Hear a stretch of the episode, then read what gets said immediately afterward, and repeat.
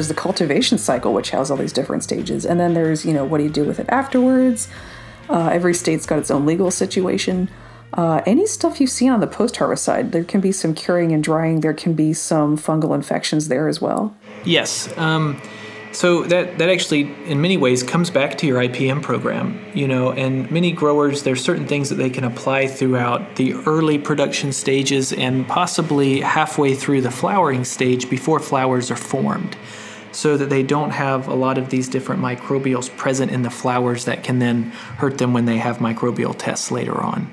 Yeah, well, because some jurisdictions have it's like APC testing and other like yeast and mold counts because we don't really have great food safety protocols. But they're like, look, if you're over I think like 10,000 APC, we're like, we probably have a problem. I think that's like Colorado's doing that. I agree, and I in some ways, you know, they're they're quite stringent right now on on the testing and some of the different microbials that they detect that growers can can get disqualified for. In my opinion, you know, they are ubiquitous. You, you shouldn't expect a grower to to not have possibly a few Botrytis conidia spores in your flower because I mean, as we talk right now, we have this fungus all over our face.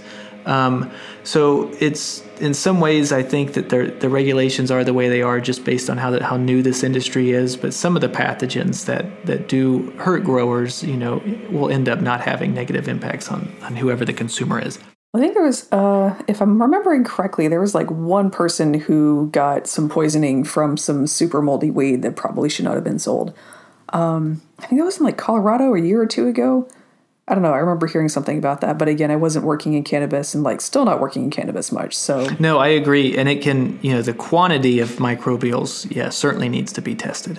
I've heard references to people talking about growing plants from seed, and I'm thinking like, are, are you, I don't know, is there like some niche of cannabis growing where it really makes sense to grow stuff from seed? Because I was thinking most people use clones. Well, um, there's a lot of advantages when you have stable genetics when you grow from seed. You know, you can have, uh, you get to control growth at such an early stage. Um, and there's, you know, within cannabis, people are usually limited on space. And during propagation, you can do a lot with environmentals to have a very, very compact and well branched plug. Um, when growing from seed, because you usually have a longer time frame. Um, and then when you grow from cutting, you're, you're limited to the nodes on the cutting that you take off the mother to how many branches you're going to have and how many times then that you need to pinch it, which then delays production.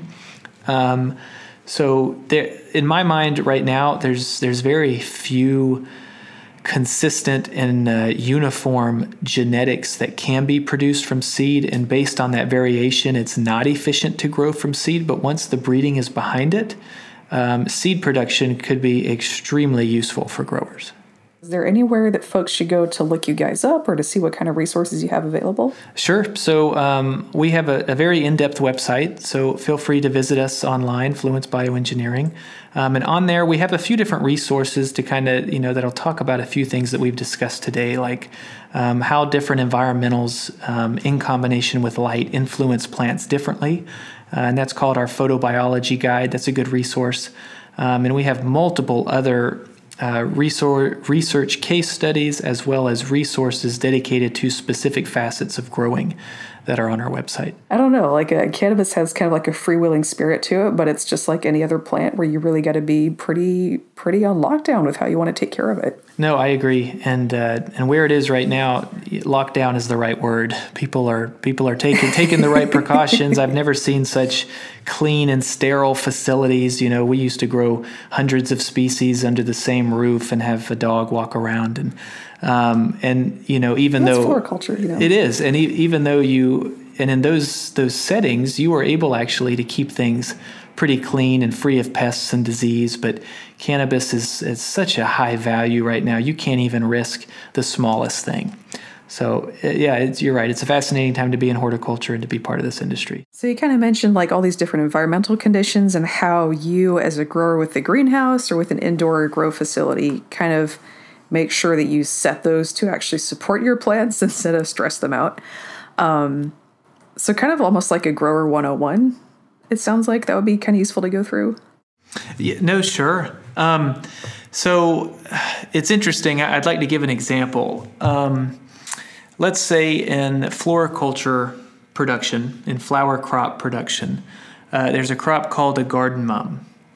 And uh, it's a short day crop, meaning that uh, you have to grow it during a certain amount of time uh, under a long day, which is longer than 12 hours. And then once you want to trigger it into flowering, trigger reproduction, you put it under 12 hours, a short day, and then it takes six weeks and it flowers.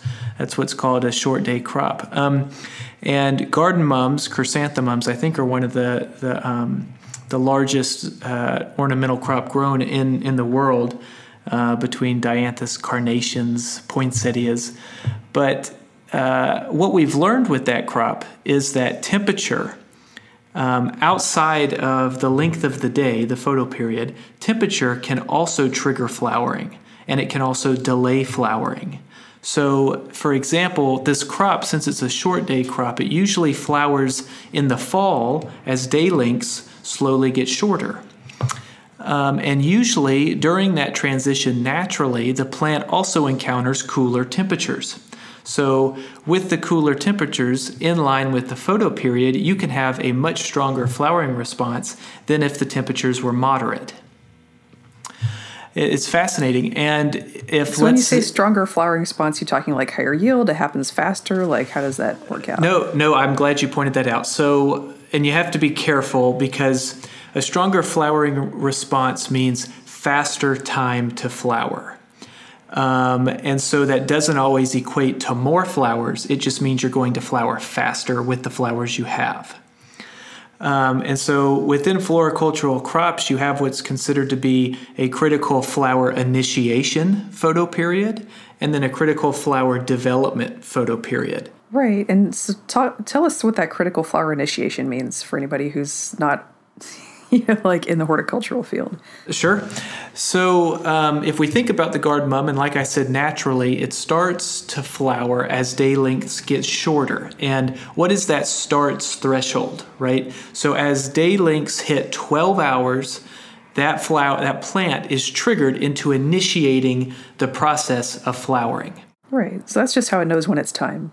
Yes, and it, when I say initiation, that means it's not 100% yet focusing on flowering, but it's starting the process physiologically. And then as the day lengths get shorter, then it goes from 12 to 11 and a half to 11 to 10 and a half to 10. Then once you hit around 11 to 10 and a half, you have what's considered the critical flower development photoperiod. And this is when the plant um, stops lateral growth and only focuses on flowers. And so, um, the reason I, I, bring this up with this crop is because you know we briefly talked about cannabis earlier, and cannabis has the exact same schedule. You have to go through a long day, and then it's triggered to flower under a short day. And with these um, indoor facilities, you have such precision with these other environmentals that you can now possibly facilitate a stronger flowering response from understanding what these other environmentals can do in regard to a human objective with the crop. So I'm gonna I'm gonna go back real quick to the to the um, the natural cycle with a garden mum. Let's say that you have um, a summer that lasts longer than expected, so your temperatures are warmer for longer. Uh, even though the day lengths may get shorter and the flower starts to initiate but your temperature is too high, the temperature can trump your photoperiod response and it can delay flowering. Um, and that's just called a delayed flowering response. And so, temperature in some cases can have a stronger impact than the typical photoperiod response. I, I, just like to bring that up because in indoor agriculture and precision ag, we're able to separate every single one of these elements and basically have a dial um, and, and use it to our advantage. So if you wanted to, let's say instead of using a 12 hour for a short day, use a 10 hour for a short day and decrease your temperature, you could possibly speed up your time to flower by a week, week and a half to two weeks and then we then we talk about cycle times differently. Yeah, so even though it may not change the yield, or it may be even a slightly lower yield, if you can pack in more cycles per per time period, then that may pencil out, especially in really expensive indoor environments. Yes, and something that uh, has yet to be tested, at least to my knowledge, in cannabis, um, and I'm actually working with a few growers on it right now, is when I say we have a stronger uh, flowering response. Um, yes, that means faster time to flower, but the question is, what does that mean for secondary metabolites? What does that mean for these phyto, phytonutrients, terpenes, flavonoids, um, CBD, THC? Uh, how does how does that influence not only just flower count and yield, but also these quality compounds that growers are trying to generate? So even though you may reduce your yield, could you possibly increase your secondary metabolites by a third? You know, by having a stronger flowering response in general. Interesting. It really is, and precision ag now indoors with cannabis is just leading the way with us getting to the point where we can think about these things so independently of one another. Whereas in a greenhouse, you can have, let's say, you know, one of the best greenhouses possible, but you're going to have some influence from uh, outdoors on that environment. Just, you know, just based on either solar radiation and heat um, or the ability to vent at a specific rate to, to relieve, you know, humidity, pressure, or whatever it may be. There's certain limitations within a greenhouse, even now, that, that we're able to surpass in an indoor environment.